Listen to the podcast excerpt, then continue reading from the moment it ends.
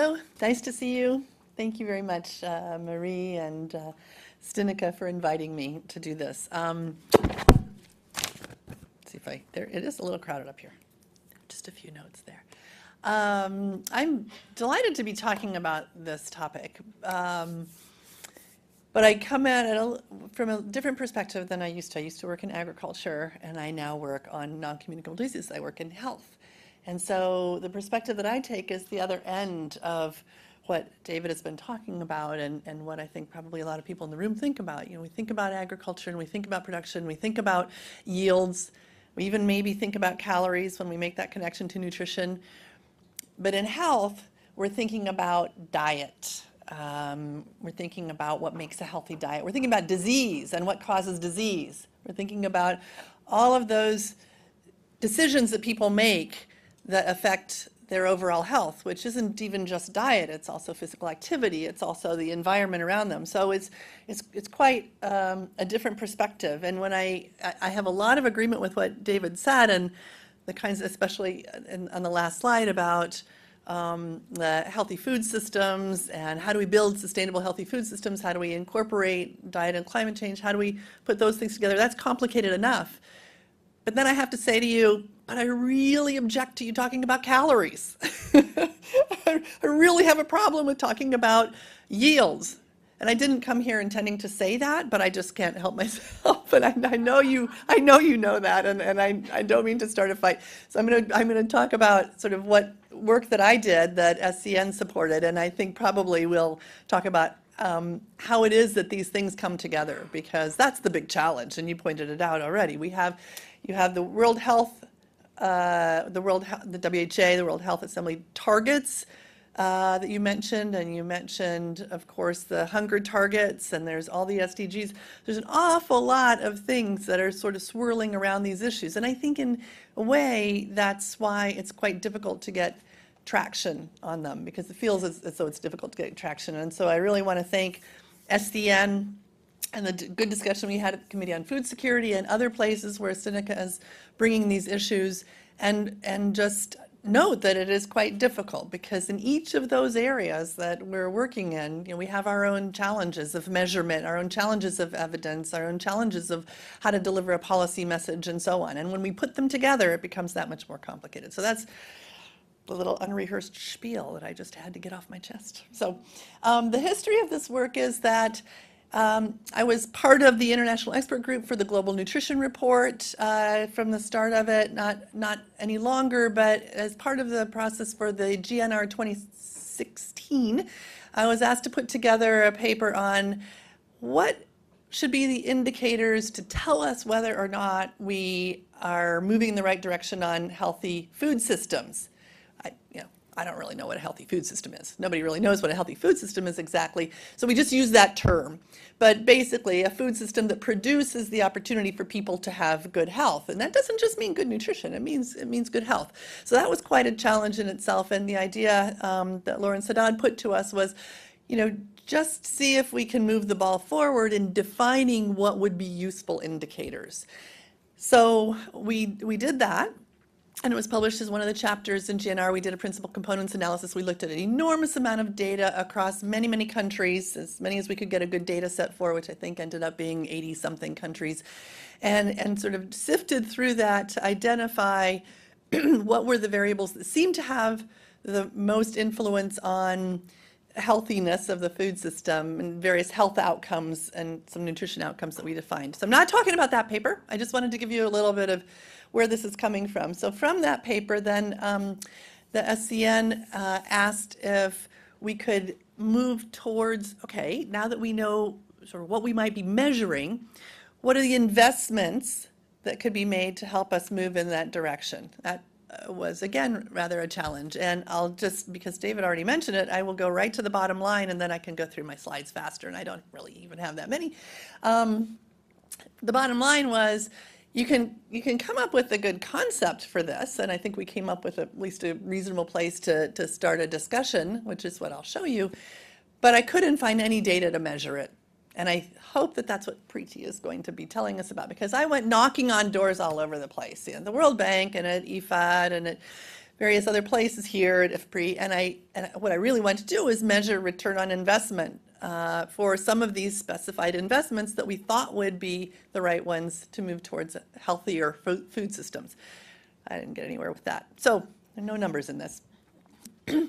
Very quickly, talk a little bit about food system investments and what kinds of things, what do we mean when we talk about investments? Um, uh, and then a little bit about the public sector, because of course the public and the private sector make different kind of investments, as they should. And what you want to do is identify really where's the role of the public sector. It shouldn't be pushing out or substituting for the private sector. And, and where should we expect the private sector to be doing investments that are not harmful? Um, so what can we expect of them? And then how do we tailor investments to different kinds of food systems? In that earlier work for GNR, we defined five kinds of food systems. Don't worry, I'm not going to walk you through five kinds of food systems. I whittled it down to just three for today. And I'm not even going to say a whole lot about them. You can go back and read that chapter if you want to. Um, but what I will do is say, here are the kinds of investments that seem to be most needed in a few of these types of food systems for for health outcomes. Um, and then I'll give you some sort of what did I take away from this work. So why investment is important in the food system, that's kind of self-evident, but the point that I want to make with this slide is that there are a whole lot of different things that investment is after, right? Uh, you of course want increased agricultural output in places where you need that. Um, course you want, this is a nutrition, uh, bit. So quality, sufficiency, affordability of healthy food, whatever you know exact terms you might want to use in there. You know, advanced technology, use more advanced technology. Um, you know, I could have filled this out with many more things. It's just illustrative that there are many different kinds of goals of investment and decisions that are made along the way. So what we're thinking about here is, all right, what, what would we like investors, whether public or private, to have in mind as they're making these decisions? And again, those are going to be different, but um, we can't expect uh, them all to be aiming in the same direction. But for the social perspective, for the public sector, of course, big picture things like reducing poverty and hunger, what David was just talking about, complementing private investment, you know, using, leveraging what you're doing with the public sector, perhaps to move the private investment in a certain direction, uh, perhaps to get some social benefit or some, some public benefit out of it, getting those social and environmental benefits from the health system. If we just left it entirely to the private sector, would we be satisfied with what we get? Probably not. So how can we use the public sector to move it in a certain direction and to protect the environment, et cetera? Um, and then improving nutrition outcomes, which is not an afterthought. So this is a list. I'm not going to walk through this list, but did, we did a lot of literature review to sort of draw out what are the kinds of areas of investment or sort of buckets that we think about when we think about investment in agriculture and food system. And it can be through production avenues or through consumption avenues. A reminder that, and this was an interesting discussion with SCN um, that I had from the start of this, a reminder that investment is not the same as consumption. Investment is going to give you a return later on. So, you know, there are lots of things that we might do to increase people or to improve people's health, improve people's nutrition, to to adjust consumption or production for immediate return. That's not the same as an investment. But there are ways, not just through production, but also through consumption, that we could consider uh, making investments um, that are very directly trying to affect consumption. Um, and again, I'm not trying to walk through, I'm not going to walk through all of this, but I put them up there because that's what sort of fell out of the literature when we looked for healthy food system investment type things. And many of those terms, programs, interventions, what have you, will be quite familiar to you. Um, so, as I said, I whittled down uh, the discussion to three main types of food systems industrial and mixed, transitioning and emerging and rural. And I'll give you just a, like one or two examples of the types of investments that should be encouraged, we think, um, for healthy food systems of each of those. And the, um, I categorize them into value chain, ag sector, interactions with nutrition, governance and institutions, infrastructure and technologies, because there's, of course, those different different types of approaches. And then the, the other last little bit before I go into some a few examples is what I've been working on more recently is this issue of all forms of malnutrition, if you will, the double burden of malnutrition. That, you know, we really, and this is, I think, the, the main message I would want to leave you with, which is sort of new perhaps, is that we really ought to be thinking about investments not only in terms of one form of, of malnutrition, but we ought to be thinking about it in terms of all forms of malnutrition. Not that everything has to accomplish every outcome, but we ought to be having it in mind as another goal on a par with any other goal. So I'm, I'm not going to talk, in the interest of time, I'm not going to talk about the um, specific double duty. That's a, a term that Corinna Hawkes is um, using for, uh, we're working on a Lancet series on double burden of malnutrition. So she's developing a set of proposals regarding double duty interventions, and I'm doing the economic analysis, which is um, the hardest thing to do. Um, so when we talk about um, strengthening value chains and we look at industrial or mixed uh, food systems, again, I haven't given you all the definitions, but take it from me. Those are sort of the higher income countries. We've got US, Germany, Bulgaria. Those are the some examples of the countries that fit into this type of food system model. Um, healthy food systems need uh, we need to target populations with special nutritional needs, such as people living in food deserts. You're familiar with food deserts, you know, people can't buy healthy food, generally can't buy fresh food in those places, and those, those food deserts can exist in a lot of locations, and often um, in the middle of where there are poor populations. So there are certain value chain things we can do to uh, deliver healthier food to those food deserts or those specific populations. Um, moving on quickly, emerging and rural food systems. This is going to be more uh, lower lower income. Uh, Honduras, Senegal, Cameroon, Nepal are some examples. There's a much much longer list. Um, home gardening, increasing production diversity, those are not new ideas. I'm, I'm not putting forth new ideas about, you know, what are useful interventions to do. What I'm putting forth is that these are investments that we've identified can very clearly, with appropriate design and targeting, lead to the outcomes that we identified that will help define a healthy food system. And if you think about it more and think about how you measure it and design it, you can actually address double burden of malnutrition with many of these. Not all of them, and you wouldn't want to, but with many of them. We're not doing that yet. Um, governance and institutions, um, farmer organization uh, contracts to deliver food to retail outlets to deliver nutritious food.